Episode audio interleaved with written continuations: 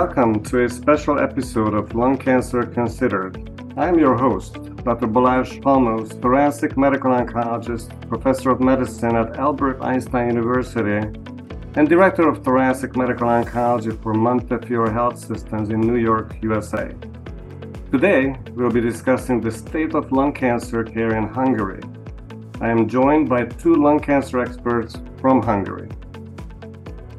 Üdvözlünk, és örülünk, hogy csatlakoztál hozzánk a Tüdőrák Fókuszban speciális adásához. Én Halmos Balázs vagyok, melkos onkológus és orvos, orvos professzor a New Yorki Albert Einstein Egyetemről, ahol a Montefiore egészségügyi rendszer melkos onkológiai és klinikai daganatkutatási vezetőjeként dolgozom, és ma nagy megtiszteltetés számomra, hogy három kitűnő otthoni tüdőrák szakértővel beszélhetem meg a tüdőrák magyarországi helyzetét.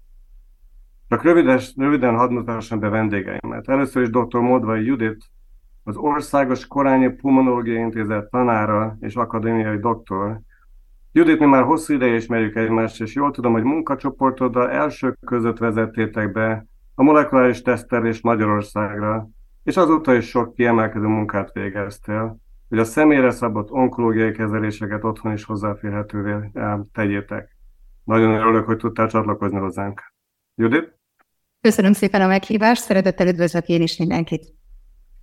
Ugyancsak nagy megtiszteltetés, eh, hogy második vendégünk dr. Megyesfalvi Zsolt, a Szemmelvez Egyetem és a Korányi Intézet fiatal munkatársa, patológus, kinek kutatási munkásságát az agresszív kísérletes tüdőrákkal kapcsolatban a Nemzetközi Tüdőrák Társaság bizottsági tagjaként ismertem meg, amire egy nagy presztíssel rendelkező fiatal kutatóknak járó nagy díjat kapott.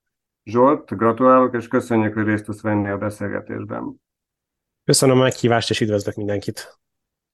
Hát kezdjük egy eh, kritikus kérdéssel a tüdőrák gyakoriságával kapcsolatban. A tüdőrák nyilván egy globális probléma, de, de a mai beszélgetésünk központja az otthoni, számotokra itthoni magyarországi helyzet, és remélem, hogy sok sajátos helyi problémát, megoldást fogunk tudni érinteni.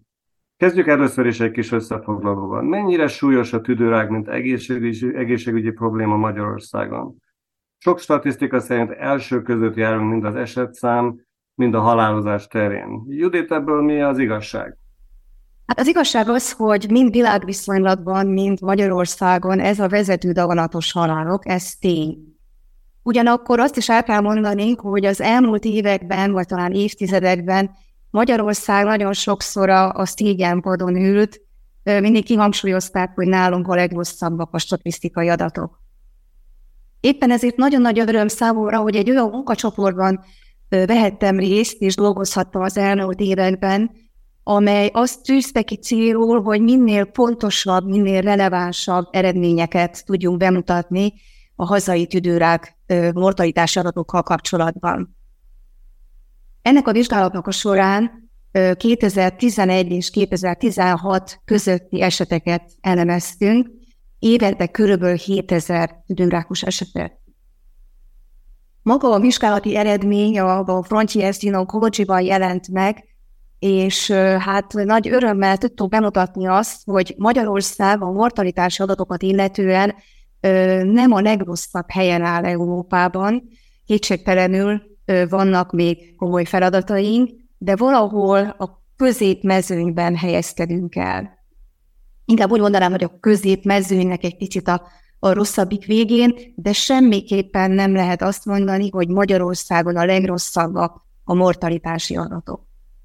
Egy másik fontos gondolatot is szeretnék kiemelni, mégpedig az, hogy amikor tüdőrák statisztikai adatokról beszélünk, akkor sok esetben nem kalkulálják be ezekbe a statisztikai kiértékelésekbe, hogy egy adott országban milyen arányú a boncolásoknak a megléte. És tudni kell azt, hogy Magyarországon európai vagy világviszonylatban is meglehetősen magas a boncolási arány.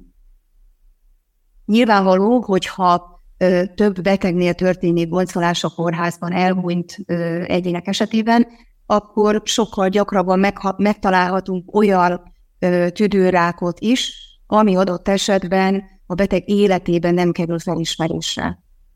És erről a gondolatról szólt egy másik munkák, ami 2022-ben ugyancsak a Frontiers in Oncology-ban jelent meg, és a 2019-es év adatait elemezte. És ez alapján, az elemzés alapján azt tudtuk kimutatni, hogy a postmortem diagnosztizált tüdőrákok Magyarországon a teljes tüdőrák mortalitás több mint 14% áért felelősek.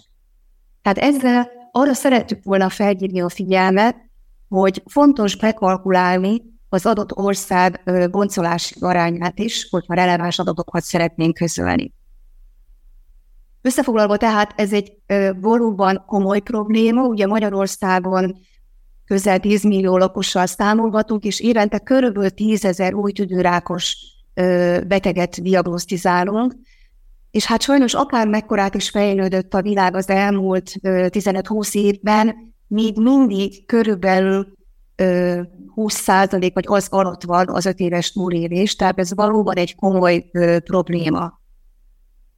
Annál is inkább, mert jelenleg Magyarországon még a betegeket igen nagy arányban nagyon előre haladott stádiumban fedezzük föl, amikor már műtéti eltávolítás nem lehetséges, és hát tudjuk azt, hogy ha nem lehetséges korai stádiumban megoperálni a beteget és eltávolítani a daganatot, akkor bizony a hosszú távú túlélés sokkal szerényebb.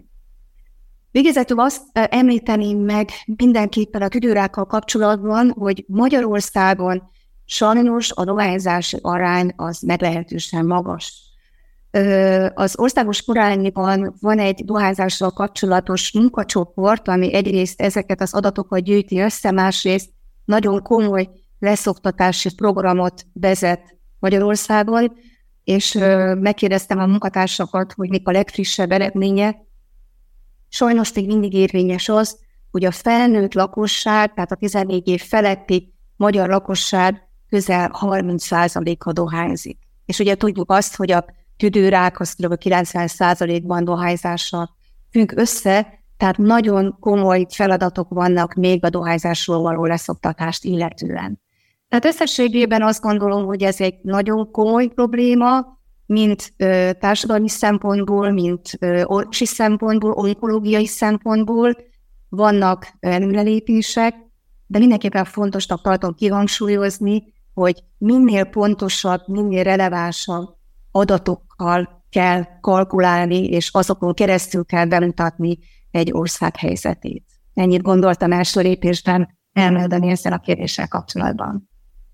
Fantasztikus gazdag információt eh, nyújtottál számunkra, Judit. Hadd kérdezem meg Zsoltot, mint, mint patológus, te vagy az, aki diagnosztizálod azt a tízezer beteget, és a, és a boncolásokat is végzett. Te, te hogy látod az otthoni, otthoni helyzetet a, a, a súlyosság szempontjából? Mennyi, mennyire egy kritikus pontja a magyar egészségügynek, hogy a tüzőrákkal jobban foglalkozzon? Ugye köszönöm a kérdést. Ugye az elmúlt években, és most már beszéltünk évtizedekről is, hogy a paradigmaváltás következett be, tehát minél inkább személyre szabottan próbálják kezelni a, a betegeket, próbáljuk kezelni a betegeket, ennek megfelelően pedig fontos a, a megfelelő molekuláris profil feltérképezése is. Én most ilyen molekulár patológia oldalról közelíteném meg akkor egy kicsit a dolgot, tehát maga a technika, ugye, amivel ezek a vizsgálatok elvégezhetőek, ezek, ezek manapság, mai nap már többnyire elérhetőek Magyarországon. Azaz szinte minden olyan vizsgálat elvégezhető, és ezt állíthatjuk, mint akár az Egyesült Államokban, vagy akár, akár nyugatabbra Európában. Sőt, kifejezetten fejlődés is látható volt az elmúlt időszakban, hiszen az úgynevezett monogénes vizsgálatokkal, amik ugye egy pár, pár mutációt, pár gént néztek, ezek, ezeket fokozatosan felváltották az NGS alapú vizsgálatok, és ugye napjainkban is ezek a legelterjedtebbek. Most itt hangsúlyozandó, hogy a klasszikus mutációkon túl, ugye a káras, EGFR, ALK, ROS1 mutációk, transzlokációk, ezek a vizsgálatok ugye lehetőséget adnak más kutatási célra kívánt, uh, kutatási célra vizsgálni kívánt mutációknak a detektálására is, ugyanis ezek a génpanelek általában 30-50 gént tartalmaznak, amiben jó része olyan, amelyeknek jó része olyan a géneknek, amik majd a jövőben akár a kutatási célzattal fontos lehet. Hát azért azt megemlíteném, hogy ugye idehaza is léteznek a nagyobb 500 génes panelek is, de ugye a realitásokat figyelembe véve egyelőre a kisebb panelek az elterjedtebbek. Természetesen emellett van, léteznek FISH vizsgálat, immunisztokémia módszerek, molekuláris profil feltérképezésére, és ugye és ezt azért hangsúlyoznánk, vagy hangsúlyoznám, hogy nyilván a, az immunisztakim az főleg a, a PDL-1 szín meghatározásában játszik itt szerepet a, a, a mi beszélgetésünk során, és, és a prediktív biomarkerek felkutatása szempontjából is ugye az immunterápiát figyelembe véve. És ha már az immunterápiánál tartunk, akkor itt ugye megemlíteném, hogy a PDL1 vizsgálat mellett ugye elvégezhetőek más hasonló vizsgálatok is, ugye például a a mikroszatellit instabilitás mérése, fragmentációs vizsgálatokkal, tumormutációs terhelés meghatározása NGS-szel. Tehát összességében ezek a technikai feltételek adottak, és akkor, és akkor mi, hogy ugye erre is kitért a, a kérdés, hogy, hogy mik, az a, mik azok, amiken lehetne javítani.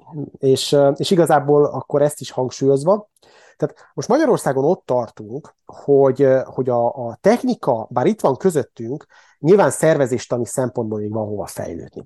Ugyanakkor itt azért hangsúlyoznám, hogy ez nem feltétlenül Magyarország specifikus probléma, mert, mert ugye minden ország, ahova írtelen beáramlik az új uh, technika, technológia, küzd hasonló szervezési gondokkal. És akkor, hogyha már szervezés, akkor itt elsősorban az időhatékonyságra, a patológus-onkológus együttműködéssel, logisztikára és nyilván a, a finanszírozásra gondolok.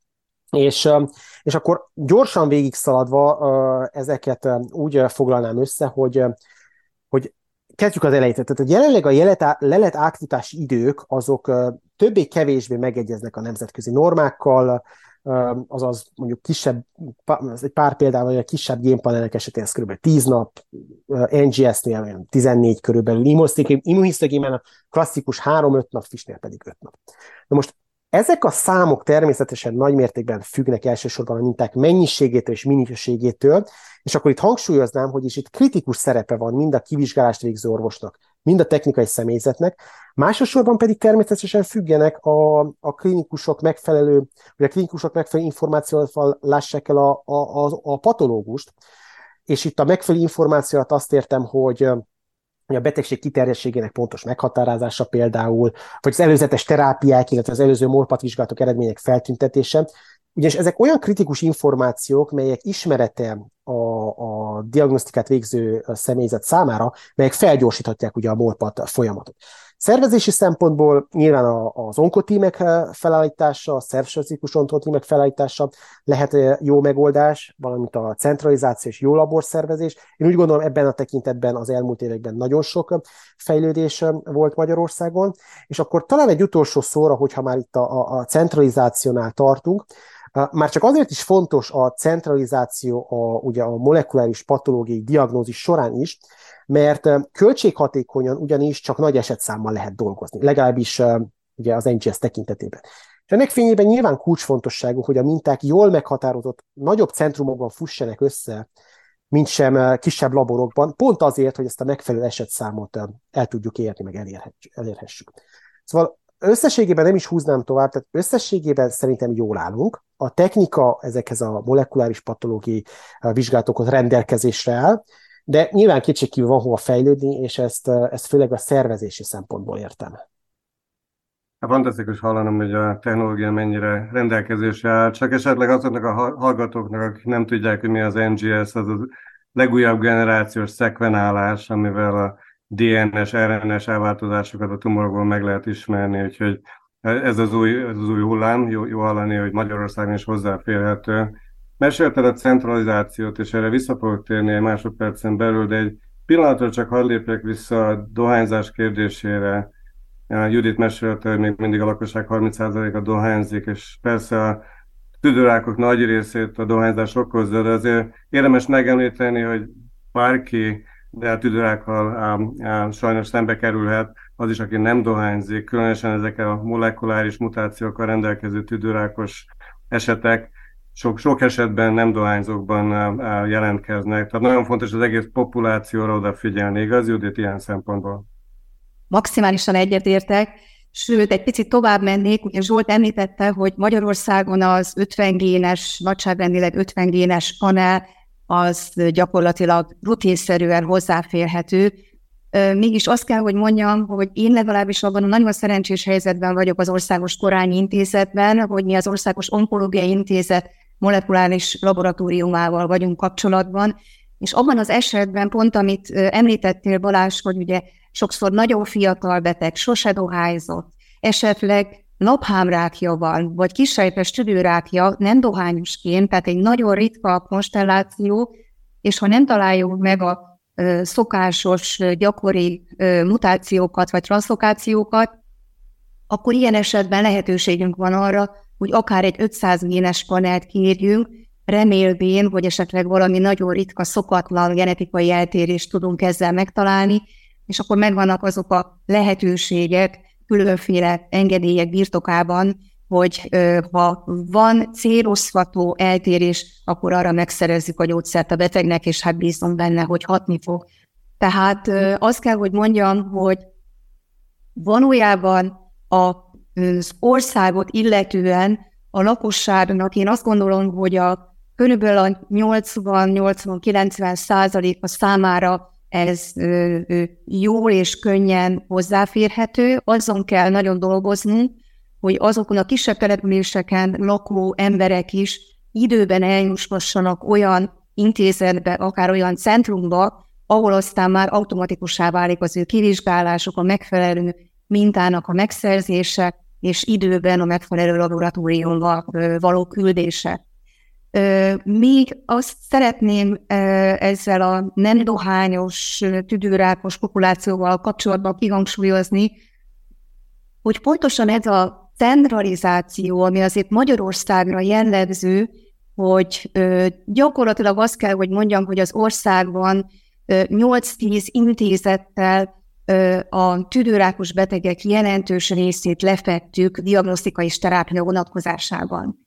És éppen ez teszi lehetővé azt, hogy az olyan ritkában előforduló daganattípusoknál, hogy tehát a nem dohányzók tüdőrákja, a nagyon fiatal betegek tüdőrákja, vagy akár ritkább típusú tüdőrák, szövettani altípusok, hogy ezek segítségével ö, relatíve könnyen lehetővé válik, vagy lehetővé válna, hogy egy nagyobb ö, minta és klinikai adatbázis álljon rendelkezésre, nem csak a rutin ellátás érdekében, hanem akár különféle transzlációs kutatások, hazai nemzetközi együttműködések érdekében, tehát én azt gondolom, egyetértve Balázsral, hogy ezekre a ritkább szituációkra is nagyon érdemes fókuszálni, és ki kell használni ennek a kis országnak a sajátosságait és az ebben rejlő lehetőségeket és előnyöket.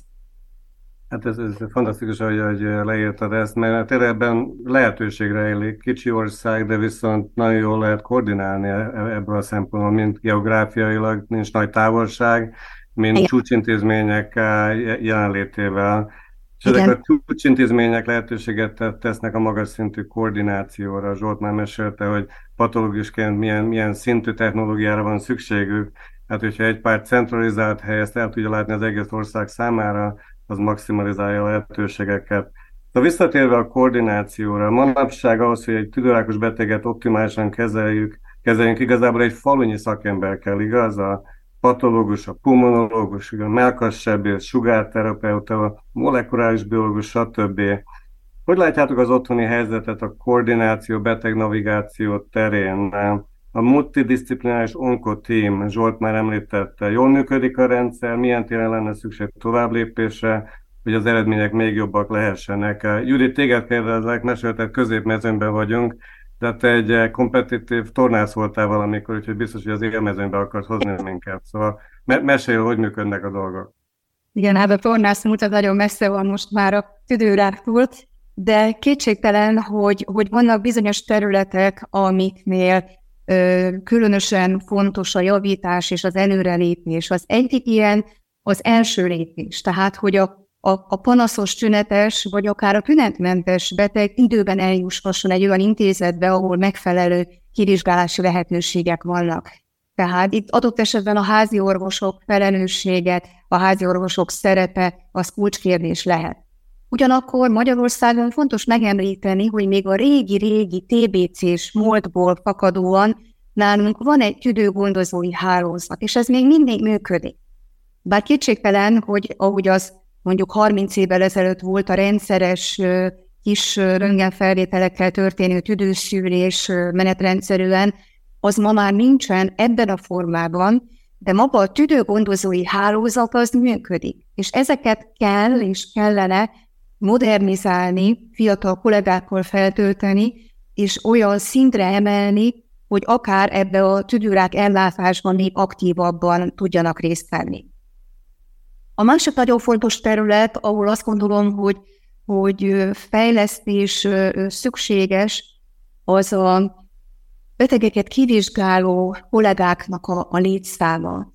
Tehát egyrészt, egyrészt gondolok a, a radiológusokra, akik tényleg nagyszerű szakemberek, kiváló munkatársak, de sokszor kevesen vannak, és éppen ezért hiába van meg a géppark, sokszor nehézségeket jelent a lelet időbeni megérkezése. Tehát ebben mindenképpen vannak még komoly feladatok, de ugyanezt tudom elmondani a pulmonológiára, pulmonológusokra, és ennek kapcsán, ha szabad egy pici önkritikát gyakorolni, akkor elmondanám azt, hogy Magyarországon én úgy gondolom, hogy a tüdőgyógyászat, a pulmonológia az valahogy nincs a helyén. Mindig azt szoktam mondani, talán kicsit megmosolyogtatóan, hogyha én azt mondom nyugodtan, hogy I'm a chest physician, akkor ez egy nagyon-nagyon elegáns és egy nagyon klassz dolog.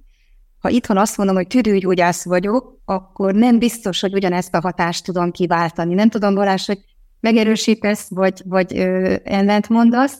Minden esetre én úgy gondolom, miután összességében több mint 14 éve dolgoztam a Semmelweis Egyetemen, majd patológusként, majd tüdőgyógyászként, hogy az egyetemi oktatásban kell első lépésként ezt a szakterületet igazán bemutatni, ennek a szépségét, az interdisziplináris jellegét hangsúlyozni, és ide vonzani azokat a lelkes fiatalokat, akik ö, valóban ezt a szépséget ö, tovább tudják vinni, és ha nem lesz olyan súlyos adott esetben egy kórházi osztálynak, vagy egy intézetnek, a, a, mondjuk akár az orvosi karának a a létszám problémája, akkor ez egy pozitív spirálba tudja a szakmát vinni.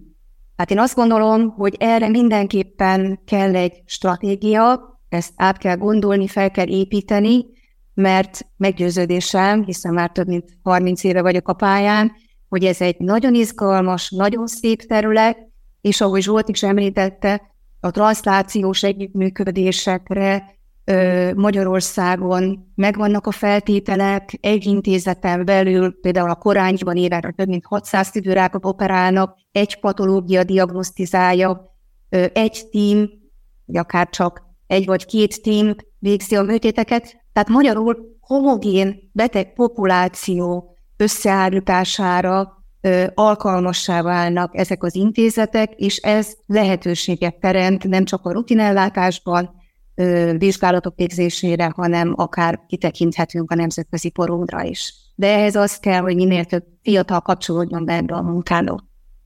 Hát igen, fiatal olvasókra nagy szükség van, úgyhogy nagyon örülök, hogy Zsolt egy kitűnő példát nyújt számunkra ezen a téren. Um, annyit hozzátennék, hogy ellentmondani soha nem mernék neked, Judit, teljesen igazad van. Gondolom, hogy még mindig van stigma tüdőrákkal kapcsolatban, dohányzással kapcsolatban, TBC-vel kapcsolatban, és ezt, ezt összekapcsolják valahogy a, a tüdőgyógyászoknak a munkásságával, és nihilizmus is, nem? Hogyha valaki tüdőrákkal diagnosztizáltak, akkor talán nem is érdemes kezelést keresni. Tehát ezek, ezeket meg kell változtatni, mind a stigmát, bárki tüdőrákot kaphat, nem csak a dohányosok, és a nihilizmust is, mert annyi, annyi mindent javítottunk, igaz, a, a tüdőrákos beteg ellátása terén, és egy pillanatra Zsoltot, ha megkérdezném, a centralizáció, főleg a patológia, molekuláris patológia terén, te, mint egy, egy, egy példa erre a Korányi és a Szemmelweis között dolgozó munkatársként, hogy látod a magyar centralizációt, előnyeit, hátrányait? Köszönöm a kérdést. Tehát egyrésztről a, a klinikai oldalról megközelítve a, a kérdést, ugye az előbb elhangzott, Judit is említette, hogy a, a tüdőrákos betegek döntő többsége előrehaladó stádiumban kerül diagnosztizálásra. Na most azon túl, hogy, hogy nyilván javítani kell a diagnosztikai rátát, tehát hogy minél hamarabb, minél korai stádiumban kell a betegeket diagnosztizálni, erre ugye a szűrővizsgálatokkal lehet megfelelő választ adni. Azon túl az is rendkívül fontos, hogy azt követően, hogy a beteget diagnosztizálták, milyen gyorsan jut el oda, hogy az első kezelést megkapja, vagy pedig a műtét tehát elvégezzék a korai stádiumú betegek esetén. Ugyanis Nyilván, ha nő a műtétig eltelt idő, vagy a kezelés megkezdéséig eltelt idő, akkor a betegek túlélése is rosszabb. Na most ilyen szempontból a centralizáció az az egy választ ad, ugyanis ezek a úgynevezett csúcsintézmények, ahogy, ahogy ti is említettétek, ezeknek a döntő többsége rendelkezik mindazon lépcsőfokokkal, amik felgyorsítják, és amiken ugye át kell mennie a betegnek ahhoz, hogy a kezelést megkapja. És itt most nem csak arról van szó, hogy, hogy ugye a egy intézményen belül áll rendelkezésünkre a képalkotó, rendelkezésünkre a képalkotó eljárások, illetve a, a patológiai uh, diagnózis, hanem az is, hogy utána a betegeket ugyan ezekben az intézményekben lehet kezelni, lehet utánkövetni, Nyilván a műtét esetén műteni, majd ezt követően a rehabilitációt is akár itt elvégezni. Ilyen szempontból uh, mindenképpen hasznos és uh, uh, szükségszerű is a centralizáció. A másrészt, ahogy, ahogy Judit is említette, mivel a betegeknek homogén csoportját lehet létrehozni az ott centrumon belül, ezért nyilván az adott szakemberek sokkal jobban át is látják a kezelési stratégiákat, és sokkal jobban után tudják is követni a betegeket. És akkor talán, hogyha a kutatási vonalat is ilyen szempontból megemlíthetem, mint centralizáció, nyilván erről a későbbiekből még lehet, hogy szó lesz, a kutatási szempontból sem utolsó uh, szempont. Ugye, ugyanis uh, centralizáció esetén homogén betegpopulációt gyűl össze, akár kisebb vagy uh, uh, ritkább előfordulási betegségeket is, tüdőrák típusokat is tudunk vizsgálni, meg tudnak kutatni, és nyilván a klinikai vizsgálatok szempontjából is kulcsfontosságú az, hogy megfelelő mennyiségű és homogén betegcsoportok jöjjenek létre adott intézményeken belül, ugyanis nyilván nem mindegy a klinikai vizsgálatok kivitelezhetősége szempontjából sem, hogy az adott vizsgálati betegpopuláció milyen összetételű. Hát igen, ez egy nagyon fontos uh, téma, és, és hadd kérdezzelek meg erről egy kicsit jobban. Ugye beszéltünk kicsit a nem kisejtes tüdőrákról, a biomarkerekről, amiket manapság lehet uh, tesztelni ahhoz, hogy a beteg megfelelő kezelést kapja. A kissejtes tüdőrák, a másik típusú, csak 10-15%-a az összes tüdőrákos esetnek. Itt sokkal kevesebb haladást láttunk az elmúlt évtizedekben. Ha jól tudom, éppen a te munkacsoportod uh, rengeteget, uh, rengeteg adattal, információval szolgált ezen a téren. Mesélj kicsit arról nekünk, hogy miként lehet egy kis ország munkacsoportjaként nemzetközi téren eredményeket elérni egy ilyen, ilyen fontos területen? Igen, köszönöm a, a kérdést. Ugye, ahogy említetted, nyilván a kissejtes tüdődaganatok csak, és ezt most mindenképpen idézőjelbe értendő, 14%-át teszik ki Magyarországon. Mégis ugye az egyik legagresszívebb fajta, ugyanis a, a betegek 5 éves túlélése napjainkban is rendkívül rossz, tehát pontosan a 7% alatti. Most a másik gond a kisejtes tüdőrákkal az, hogy ezt egy úgynevezett elfeledett betegségként kezeltük, vizsgáltuk, mind kutatási, mind kezelési szempontból, és nem történt jelentős előrelépés az elmúlt évtizedekben, persze leszámítva az immunterápia bevezetősét, mert való, mely valóban növeli a túlélést, de itt ugye magunk között szólva a túlélési benefit az nyilván elmarad a nem kisejtes tüdőrákban látottaktól immunterápia esetén. És talán éppen ez a úgynevezett kezelhetetlenség mítosza volt az, ami hozzájárult a budapesti munkacsoport hogy a budapesti munkacsoport komolyabban ugye elkezdjen foglalkozni kisejtes tűrákkal kutatási szempontból. És, és igazából ez volt az a mozgatórugó is, ami ezt a munkacsoportot, ugye a Korányi Intézet, Szonkológi Intézet, Szemelweis Egyetem közös munkacsoportját az elmúlt években úgymond a kisejtes tűrák kutatásának az élvonalába emelte. És hogyha már említetted, nyilván minden túlzás nélkül a Földön maradva említhetem az élvonalat, ugye, ugyanis a, most az egyik közlemény konkrétan a az American Cancer Society zászlóshajó újságjában jelent meg, mely nyilván tudományos folyóiratok élén áll. Tehát, tehát ez nem túlzás. Ugyanakkor a, a siker titka, mivel hogy kérdezted, és ezt mindenféle túlzás nélkül mondhatom, az a csapatmunkában. Tehát egyszerűen válaszolva a kérdésedre, a kulcs a csapatmunka. Ugyanis azon túl, hogy a kutatások nyilván külföldi korabarcás partnerekkel együtt zajlanak, és itt elég csak olyan intézményeket említeni, mint a Bécsi Orvostudományi Egyetem, Lundi Egyetem, vagy akár az MD Anderson Cancer Center az Egyesült Államokból. Rendkívül fontos a nagyon-nagyon szoros együttműködés a klinikus és patológus kollégákkal. Tehát meg kell értenünk, és, és hangsúlyozni kell, hogy nélkülük ezek a kutatások egyszerűen nem valósíthatók meg, és ezt nem lehet elégszer hangsúlyozni. Ugyanis sokszor a kutatók kerülnek előtérbe ilyen-olyan eredményekkel, de a kutatási célral vizsgált minták megfelelő mennyisége és az adott és az adatok megfelelő mennyisége mindennek az alapja. És ezt pedig az onkopulmonológusok, melkassebészek, patológusok szolgáltatják. Tehát a szakmai felkészültség mellett az egyik alapja a közelmúlt úgynevezett sikereinek mindenképpen a csapatmunka. És hogyha már felhoztad a, a, a sejtes tüdőrákot, mint, mint ugye klinikopatok entitást a kezelhetetlenség mitoszának a, a tárgykörében, akkor talán egy előrelépés jelenthetne kisejtes tűrák kezelését illetően és a betegek életminőségek javítását illetően az a személyre szabott terápiák bevezetése kisejtes tűrákban. A munkacsoport is ezt mutatja többé-kevésbé. És ugye most jogosan merül fel nyilván bennetek is, meg a hallgatóságban is, hogy ugye nyilván ez könnyű mondani de mégis hogyan kellene megvalósítani, ugyanis a kisejtes tűrőek esetén főként ugye inaktiváló mutációkról beszélünk, P53RB egy inaktiváló mutáció, melyek célozhatósága rendkívül alacsony, párhuzamba állítva ugye az adenokarcinomában észlelt mutációkkal, ahol már évek óta elérhető a személyre szabott terápia.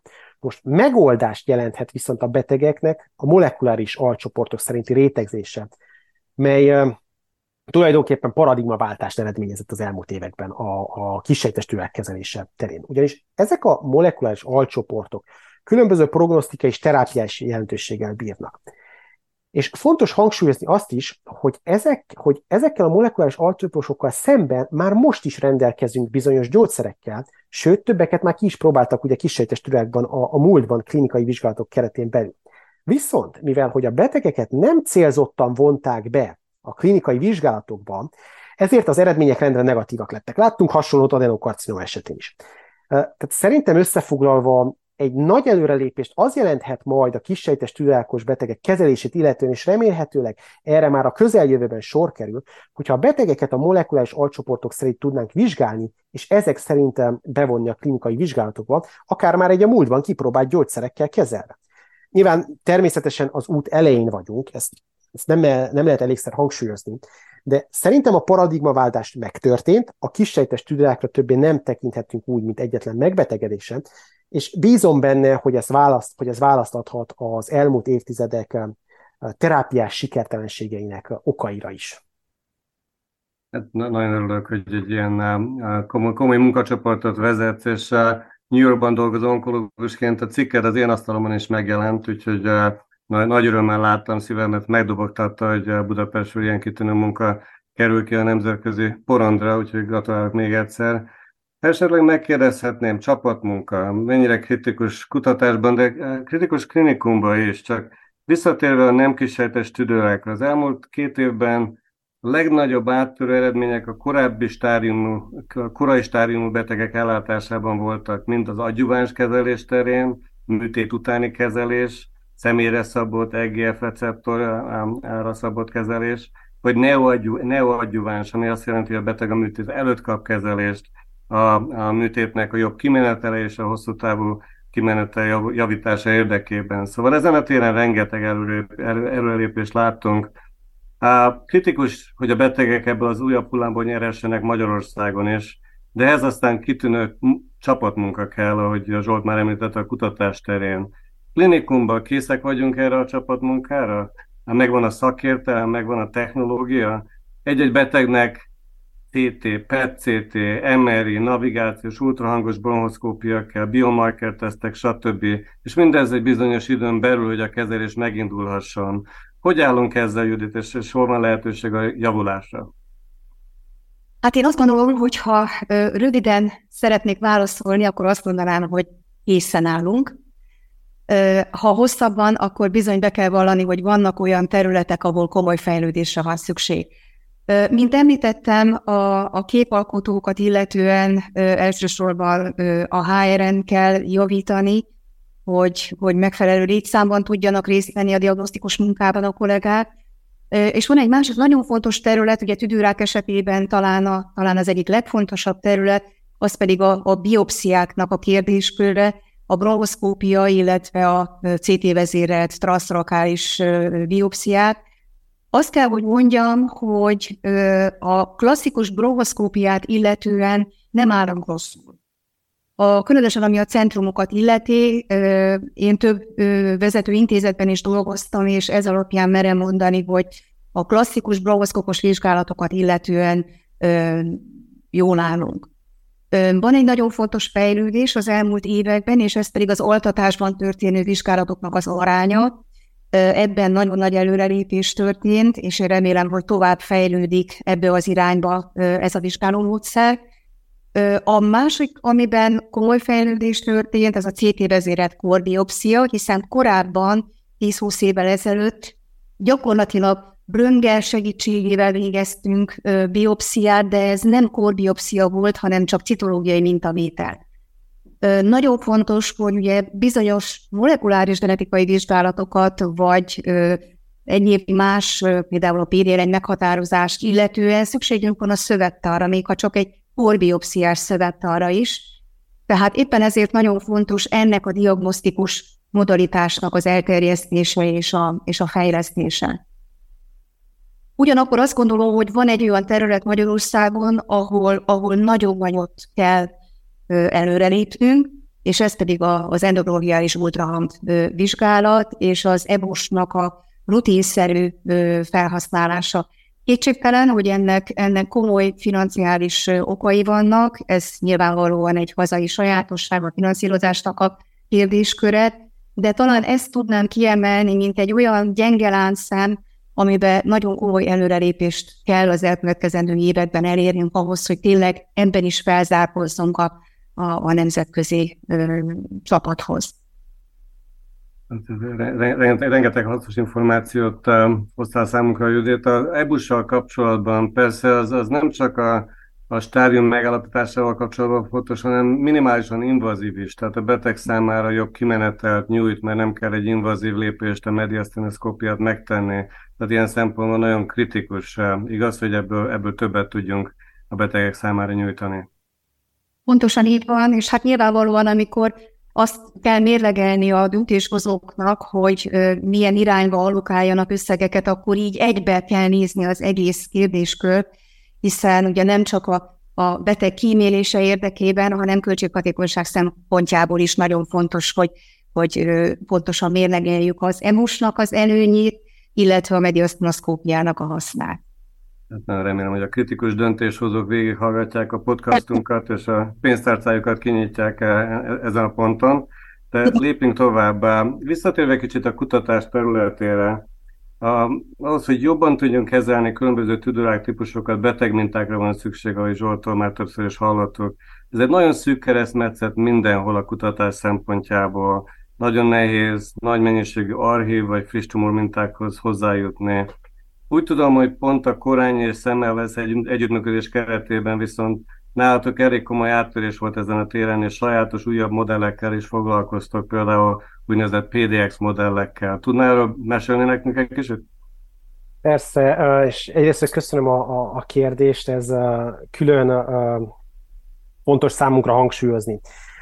Ugye először is egyetértek azzal, hogy a megfelelő mennyiségű és minőségű minták elengedhetetlenek mindenfajta kutatás kivitelezéséhez.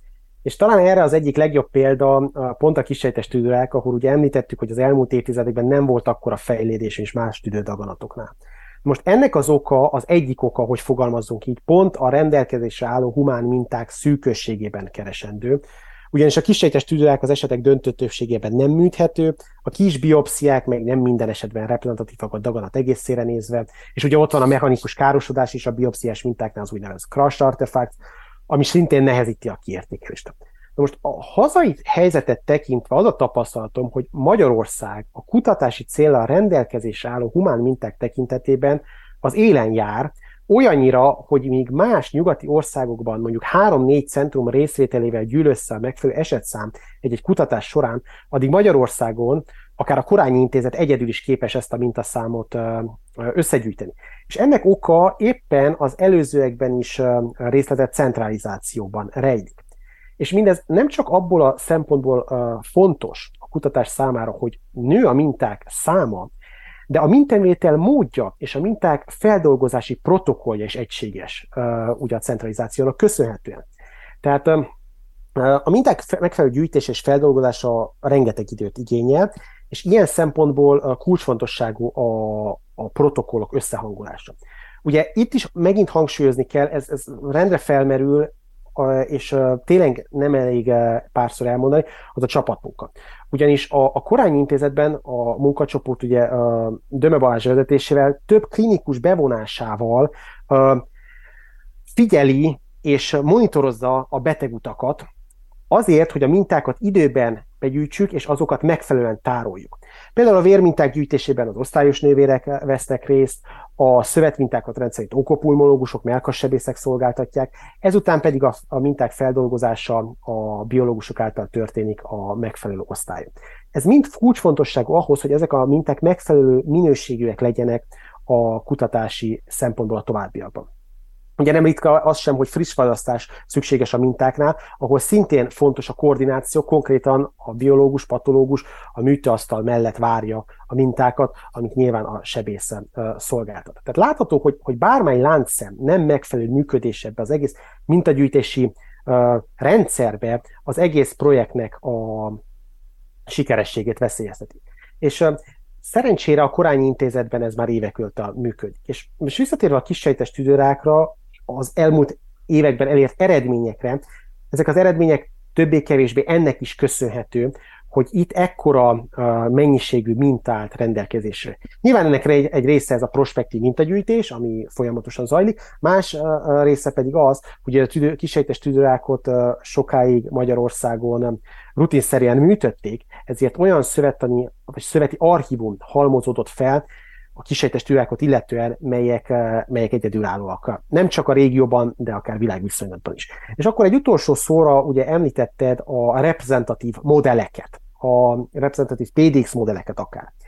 És eh, ez azért is fontos, mert, eh, mert bár akármennyire is törekszünk arra, hogy a lehető legmegfelelőbb vagy, vagy legjobb minőségű mintákat gyűjtsük össze, bizonyos vizsgálatokat még ezen uh, humán minták felhasználásával sem tudjuk elvégezni. És, és akkor ugye itt felértékelődik a PDX, vagy úgynevezett Patient Derived Xenograft modelleknek a jelentősége, melyek úgy jönnek létre, hogy tulajdonképpen humán mintákat, legyen szó szövetmintáról és sejtvonalakról, egerekbe ültetjük, majd ezt követően nézzük a, az egerek, egerek viselkedését és a daganat in vivo jellemző. És akkor itt most érkeztünk el ahhoz, hogy, hogy miért is jók ezek a PDX modellek a más uh, egyszerűbb, úgymond idézőjelben, tehát egyszerűbb humán mintákhoz képest, és mégpedig az, hogy ezek a modellek kiváló lehetőséget biztosítanak ahhoz is, azon túl, hogy a molekuláris profilt feltérképezzük, hogy gyógyszervizsgálatokat végezzünk rajtuk. Tehát nyilván egy, egy már levett humán mintán gyógyszervizsgálatokat, gyógyszerhatásokat elemezni nem lehet. Na most ezek a PDX modellek, ugye, amik valamilyen szinten tükrözik az eredeti humán mintákat, a humán fenotípust, a humán mikrokörnyezetet, ezek segítségül lehetnek arra, hogy, hogy ezeket a, a mintákat a gyógyszerrezisztencia vagy gyógyszerérzékenység szempontjából is elemezzük. És akkor említetted, igen, tehát a, a, a Korányi Intézet, de ez más magyarországi társintézetekben is elérhető. Ezeket a modelleket minduntalan fejleszti, és, és ezért is fontos az, hogy egy kutató kórház területén akár kísérletes állatházak is rendelkezésre álljanak, ahol ugye ezeket a modelleket létre lehet hozni, valamint az egereket megfelelően lehet vizsgálni. Fantasztikus, innovatív munkát végeztek, úgyhogy gratulálok távolból, és, és ez csak, mutatja, hogy kis ország, de hogyha megfelelő lehetőséget fölismerik, megfelelő talentummal rendelkező személyek, és, és jól tudnak csapatmunkában részt venni, koordinálni, sok mindent el lehet érni, úgyhogy Középmezőnybe kezdtük a Judittal beszélgetést, de már már az élvonalba hoztál minket Zsolt 20 perc alatt, úgyhogy eh, nagyon-nagyon eh, örülök ennek. Eh, de lépjünk tovább kicsit, mesélted ezt az egerekkel foglalkozó kutatást, olyan, mint hogy egy avatár lenne, hogy a betegnek lenne egy ilyen avatárja, ahol ki lehet próbálni a, a, a kísérletes gyógyszereket. De hát az igazság az, hogy manapság még mindig azért csak a klinikai kutatásokra kell, kell hagyatkozzunk olyan szempontból, hogy újabb ígéretes gyógyszereket hozhassunk a, a betegeinknek. Hogy állunk ezen a, ezen a téren Magyarországon? A klinikai kutatásokban mennyire tudunk részt venni nemzetközi kutatásokban? Távolból nézve úgy, tudom, hogy elég, úgy tűnik, hogy elég sikeres a magyar onkológus tüdőgyógyász társaság ilyen szempontból. Esetleg Judit Zsolt valamit tudnátok mesélni, hogy korányi vagy egyéb országos intézmények mennyire tudnak részt venni, hozzájárulni a nemzetközi vizsgálatoknak az előre meneteléhez? Hát ha szabad, akkor esetleg én kezdeném a választ. Azt kell, hogy mondjam, hogy hasonlóan a korábbi gondolatokhoz, tehát kisország, szerényebb lehetőséget, de azt gondolom, hogy abszolút ott vagyunk ezekben a nemzetközi vizsgálatokban tüdőrákot illetően. Éppen ma kérdeztem meg az intézetünknek az ezzel foglalkozó munkacsoportjának a vezetőjét, hogy aktuálisan hány tüdőrákkal kapcsolatos klinikai vizsgálat zajlik a korányiban, és azt a választ kaptam, hogy 45. Tehát én azt gondolom, hogy ez egy, ez egy olyan szám, ami mindenképpen jelzi azt, hogy, hogy nagyon részesei vagyunk ezeknek a klinikai vizsgálatoknak. Én magam is vizsgálatvezetőként is több ilyen vizsgálatban veszek részt, nagyon izgalmas vizsgálatok, és ha ennek kapcsán elmondhatok egy személyes élmény, az pedig egy olyan fajta vizsgálata volt kapcsolatos, konkrétan a Mermaid vizsgálatról van szó, aminek az volt a lényege, hogy a műtét után a sebészileg eltávolított daganat szövet vizsgálata, illetve megfelelő időben történő vérvizsgálat alapján esetleg pontosabban meg tudjuk jósolni azt, vagy előre tudjuk vetíteni azt, hogy kinek van szüksége bizonyos típusú műtét utáni kezelésre, illetve hogy a vérvizsgálattal, ugye a likvid biopsziával követve a beteget tudjuk azt, hogy mikor kell lépni, esetleg még az előtt kell lépni, hogy a képalkotók jelzik a daganat kiújulását. És hát azért volt ez számomra egy ilyen fantasztikus vizsgálat, hogy ebben részt vehettem az elmúlt években, ebben a Mermaid 1-es 2-es vizsgálatban, mert ennek a vizsgálatnak a preklinikai részében igen komoly szerepe volt Charles Sventonnak Londonból, akit ugye nyilván mindannyian ö, ismerünk, hiszen a tumor evolúciónak az egyik vezető ö, kutatója, és ugye fantasztikus dolog volt, hogy egy, egy preklinikai vizsgálattal kapcsolatban ö, ismerek valakit, akivel közös munkáink voltak és vannak mind a mai napig, és ezt követően klinikusként részese lehetek egy klinikai vizsgálatnak, aminek a megalapozásában ez a Charles Lenton által vezetett munkacsoport vett részt, úgyhogy én azt gondolom, hogy ez abszolút ö, ö, jelzi azt a fajta folyamatos összekapcsolódást, hogy a klinikum és a kutatás az nem két külön szeparált, izolált dolog, hanem nagyon is intenzíven összekapcsolódik, és azt gondolom, hogy csak így lehet sikeres, hogyha a klinikus és a kutató egymás segítve a beteg érdekében tud dolgozni.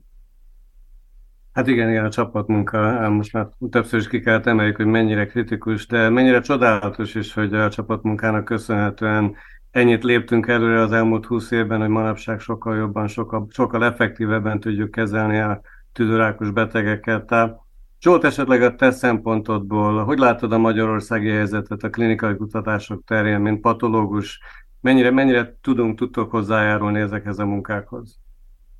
Természetesen én is csak egyet, egyetérteni tudok Judittal, hogy, hogy szerintem Magyarország előkelő, előkelő helyet foglal el a, a klinikai vizsgálatok kivitelezése tekintetében, és ennek megint csak az egyik legnagyobb előnye a, a centralizáció, tehát bizonyos intézetekben sok beteg centralizálódik, az adatok a gyűjtése, kivizsgálási protokollok, minden egységes, és ez nyilván vonzóvá teszi a, az adott vizsgálatvezetők számára is, hogy az adott kórházat válasszák. Egy másik dolog, ami a, klinikai vizsgálatok szerint vagy szempontjából felmerül, hogy ahogy említetted is, nyilván ez áll a kutatói úgymond lépcsőfok vagy lépcsőzetnek a tetőfokán. A klinikai vizsgálatok az, ami utána eldönti azt, hogy az adott, az adott gyógyszer, kivizsgálási metódus, biomarker, az megállja a helyét a, a jövőben, vagy sem. Viszont itt egy olyan részt is ki szeretnék emelni, hogy ezek a klinikai vizsgálatok pont komplexitásukból adódóan rengeteg jó minőségű és megfelelő minőségű adatot generálnak, amiket utólag akár patológiai, vagy akár más szempontból lehet szó, kutatási szempontból is lehet elemezni. És Most például, egy, egy, hogy én is egy példával éljek, kisejtes tüdőrák esetén ugye a nagy immunterápiás vizsgálatok kimutatták, hogy az immunterápia igenis növeli a túlélést, Uh, nyilván a túlélési uh, növekedés az, az elmarad a nem kisejtes tüdőrákban, de igenis szignifikánsan növeli a túlélést. Na most ezeknek az adatoknak az utólagos elemzése viszont pont azért, mert ez a komplex keret lehetővé tette a, a jó minőségű adatoknak a meglétét, ezeknek az adatoknak az utólagos elemzése, molekulár patológiai elemzése, vagy akár egyszerű patológiai elemzése kimutatta azt, hogy, hogy igen, és ez nyilván megint visszakanyarodunk mindjárt a molekulás altípusokhoz is, tehát ezeken a, a, a beteg, a, popul, ezen a beteg populáción belül vannak olyan alcsoportok, melyek jobban vagy kevésbé jól reagáltak az immunterápiára. Nyilván a betegek többé-kevésbé reagáltak, de vannak olyan csoportok, amik jobban, és vannak, amik, a, ugye, akik kevésbé jobban. Ez összefügg a molekulás altípusokkal is. Tehát igazából itt arra szeretnék eh, kiukadni, hogy azon túl, hogy ez a, a betegeknek a, az életminőségét és a túlélési esélyét is növeli a klinikai vizsgálatok a gyakorlatban, a jelen időben, azon túl a jövő számára is a háttérinformációt biztosíthatnak kutatók szempontjából, patológusok szempontjából, hogy még inkább tudják optimalizálni a terápiát a közeljövőben. Idő Zsolt, nagyon köszönöm a rengeteg információt. Miatt lezárnánk a beszélgetésünket, még egy kritikus kérdés kettőtökhöz. Ahhoz, hogy a tüdőrák ellátás terén még többet tudjunk elérni, minél korábban ismerjük fel, annál jobban fogunk járni, igaz? Otthon meséltétek, hogy nagy tradíciója van a tüdőszűrő rendszernek. Az elmúlt években bevezetett CT-n alapuló tüdőrák szűrésre megérette az otthoni helyzet. Lengyelország most indított egy nemzeti kampányt. Mi, mi hogy állunk? És ha ez a kérd, azt a kérdést is hozzátehetném, hogy miként állunk a megelőzéssel, a dohányzással kapcsolatos kampány esetleg, hogy csök, csök, csökkentsük azt a 30%-ot, vagy az azbesztre is gondolva mezotélium, mezotélium, mezotelium szempontjából. Hogy állunk ezeken a tereken?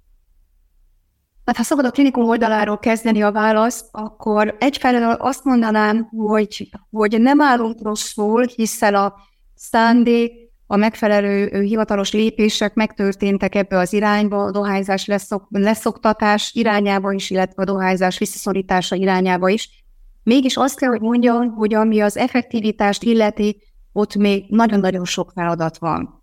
Ö, azt az információt is megkaptam az ezzel foglalkozó munkatársaktól, hogy sajnálatos módon az elmúlt időszakban egy elég komoly ö, hát változás ö, figyelhető meg a dohányzás típusát illetően, és ezek a mostani modernebb készítmények, amelyek fals módon néha ugye úgy kerülnek hirdetésre, mint ami segít a leszoktatásban, ezek azért sokkal veszélyesebbek, és semmiképpen nem tekinthetők dohányzás leszokás segítő készítményeknek vagy eszközöknek. Tehát én azt gondolom, hogy, hogy ezzel kapcsolatban még nagyon-nagyon sok feladat van a fiatalok irányában, hiszen, hiszen az ő megtalálások és a, az ő, ő náluk a figyelem felhívás az rendkívül fontos, hiszen ők lesznek azok, akik aztán majd később 20-30-40 éves dohányzási múltal megjelennek adott esetben a, a tüdőgyógyász onkológusnál a már kialakult tüdőrákkal. A másik dolog, amit említettél, az időben történő felfedezéssel kapcsolatban, igen, Magyarországon ugye múltja volt az ernyőfénykép szűréstek a tüdőgondozókban, de hát az is nyilvánvalóvá vált, hogy azok a felvételek, azok a pici kis kocka röntgen felvételek azért, azért semmiképpen nem alkalmasak az időben történő, megfelelő módon történő diagnosztizálásra.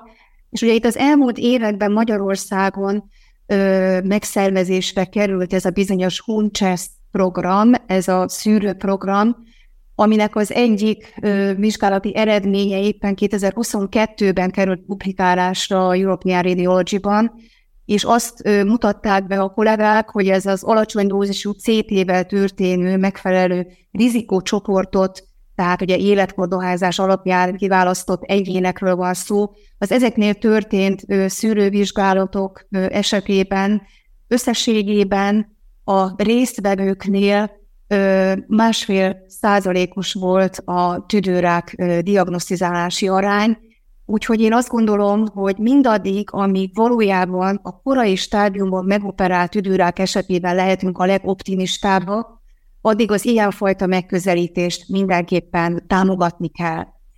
Viszont ennek kapcsán hadd mondjak egy másik gondolatot is, és itt kapcsolódok Zsoltnak a likvid biopszia vérvizsgálat gondolataihoz, hogy tulajdonképpen az is egy érdekes kérdés, hogy vajon a keringő tumor DNS megfelelő módon történő vizsgálata, vajon eljutunk-e oda, hogy egyszer lehetővé válik vérmintából történő malignus betegség diagnosztizálás, akár még az előtt, hogy a, az alacsony dózisú CT vizsgálat során felfedezésre kerülne egy pici kis koronstádiumú tüdődaganat. Tehát én azt gondolom, hogy ez megint egy olyan kapcsolódási pont a hétköznapi betegellátás, vagy a hétköznapi hát, populáció ellátás és a, és a high science között, amit reméljük, hogy, hogy talán egy-két éven belül itt lesz a hétköznapjainkban, és akkor akár egy cső vér is elég lesz ahhoz, hogy valóban kiválasszuk a daganat szempontjából nagy rizikójú, vagy akár már a korai stádiumú daganatban szenvedő egyéneket. Hát igen, Zsolt, akkor hozzád fordulunk. Tehát te hogy látod, egyrészt, ha jól tudom, részt vettél a Huncsesz programban, mesélj esetleg a CT szűrésen Magyarországról, és, és, és ott állunk már, hogy a vérteszt az, az realitás lesz a közeljövőben?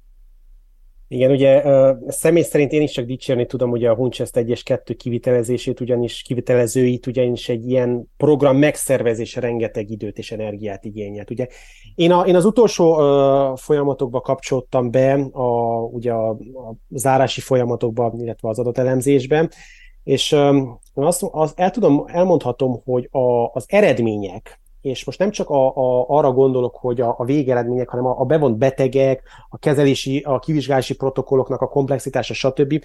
Ez minden tekintetben összehasonlítható a nagy nemzetközi vizsgálatokkal. Tehát és itt most a Nelson, meg az NLST vizsgálatok eredményeire gondolok, sőt, bizonyos tekintetben a Hunches vizsgálatok talán még túl is szárnyalták ezeket. Ez nyilván az kellett, persze, hogy, hogy ezek a korábbi nagyobb vizsgálatok rávilágítsanak a nehézségekre, és a Hunches tanulni tudjon belőle.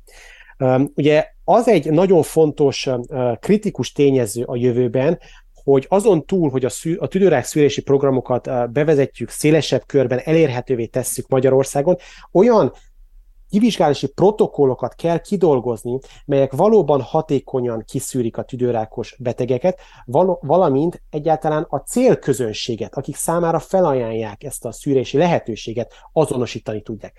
Ilyen tekintetben Szerintem a Hunches 2 mindenképpen uh, megállta a helyét, sőt, többé-kevésbé azonosította is ezeket a, ezeket a beteg csoportokat. Ugye itt beszéltünk költséghatékonyságról, uh, uh, early detectionről, tehát korai detekcióról, ezeknek a, a, az egyensúlyát valahol célszerű megtalálni. A másik, amit Judit említett, és, és ez szerintem is egy kritikus pont, mégpedig a liquid biopsia, a liquid biopsiának a, a jelentősége, a korai stádiumú diagnózisban, valamint a, a pontos szövettani feltérképezésben. És, és akkor itt most megint vissza kell kanyarodjak sajnos a kisejtes tüdőrákra, ahol ezek a, a klasszikus low-dose CT alapú szűrőprogramok nem működnek. Tehát azért nem működnek, mert egyszerűen az agresszíven mi voltából adódóan a tüdőrák olyan gyorsan nő, hogy a szűrési intervallumok között olyan szintre uh, meg tud nőni, hogy már késői stádiumban, előre haladott stádiumban kerül diagnosztizálásra, holott az azelőtti szűrési körben még negatív leletet produkált a beteg. Tehát ebből a szempontból nem csak, hogy, hogy célszerű lenne likid biopsziákkal kiegészíteni a szűrési algoritmusokat, hanem sőt, szükségszerű is, mert ezeket a betegeket másképp nem tudjuk mai nap, mai nap diagnosztizálni korai stádiumban és a, a liquid biopsia kisejtes tűrák esetén azért is lehet fontos, mert pont ebből az agresszivitásából adódóan, gyorsan osztódó mi voltából adódóan, ezeknek a betegeknek általában a, a keringő DNS mennyiségük nagyobb, mint mondjuk nem kisejtes tűrák esetén. Tehát uh, ilyen értelemben a liquid biopsia még inkább uh, uh, szükségszerű, sőt, mi több létszükséglet kisejtes tüdők szűrésében és a korai diagnosztizálásban. Hát megint csak fantasztikus, hogy mennyi információt kaptunk tőletek, úgyhogy nagyon köszönöm. A beszélgetésünk lezárójaként csak egy percben, ha megkérdezhetném mindkettőtöktől, mi az, amit jónak láttok, és hol lehetne csak egy kis módosítással esetleg nagyot lépni előre a tüdőrák otthoni ellátásának a terén. Hm, esetleg Zsolt, veled kezdhetjük? Igen, köszönöm a kérdést. Ugye a, a molekuláris patológiai vizsgálatok terén pozitívum, ugye erről, erről beszéltünk a korábbiakban, hogy szinte minden vizsgálat elvégezhető idehaza, és a technikai feltételek többé-kevésbé adottak. Na most előrelépést jelenthet talán a lelátátfutási idők csökkentése, mely kis szervezéssel, és ugye említettük a klinikusok, patológusok munkájának összehangolásával szerintem elérhető. A kutatási szempontból pedig Magyarország egyik legnagyobb erőssége a megfelelő mennyiségű és minőségű mintákban rejlik. És nyilván ebben a tekintetben előrelépést jelenthetne a mintagyűjtési protokollok, centrumok közötti összehangolása és esetleges közös jövőbeli centralizált biobankok létrehozása. De én úgy gondolom, hogy összességében jól állunk mind a molekuláris patológia terén, mind a kutatás terén, nyilván van hol fejlődni, de szerintem ez kis szervezéssel megoldható. Kitűnő összegzés. És Judit, te, te oldaladról hogy látod? Én a klinikum oldaláról azt tartanám a legfontosabb és legsürgetőbb feladatnak, hogy az a fajta kétségtelenül meglévő heterogenitás a tüdőrákos betegek ellátását illetően, ami azért az országban, ha az egész országot figyeljük, azért megfigyelhető, tehát kisebb települések nehezebben elérhető betegpopuláció. Én azt gondolom, hogy, hogy erre kell a közeljövőben fókuszálni, hogy ne legyenek érdemi különbségek a betegek ellátását illetően, mind az ellátás színvonalát, illetően, mind pedig a vizsgálatokhoz, kezeléshez való hozzáférés időtartamát illetően. Én ebben látom a legfontosabb feladatot, és ehhez kapcsolódik, amit többször is említettem, hogy több munkatárs kell, hogy bejöjjön ebbe a rendszerbe, mind orvosi részről, mind ápoló személyzet részéről, és akkor azt gondolom, hogy nagyon látványos eredményeket tudunk nagyon hamar elérni a tüdőrákos betegek ellátásában. Megint csak egy kiváló összegzés volt. Meséltünk a csapatmunka fontosságáról, hát az egy kiváló csapatmunka volt kettőtök részéről, rengeteget tanultam, tanultunk tőletek, úgyhogy nagyon-nagyon köszönöm az aktív részvételt. Sajnos kifutottunk az időből, úgyhogy le kell zárjuk ezzel a podcastot, úgyhogy mind, mind Judit, mind Zsolt nagyon-nagyon köszönjük a részvételt. Nagyon szépen köszönjük a meghívást, és remélem, hogy találkozunk majd még a jövőben. Köszönöm szépen én is a meghívást. Nagyon meg szeretném köszönni hallgatóságunknak is, hogy velünk tartottak, és hogy meghallgattátok a Tüdőrák Fókuszban podcastot, az ISLC hivatalos podcastjának speciális magyar adását.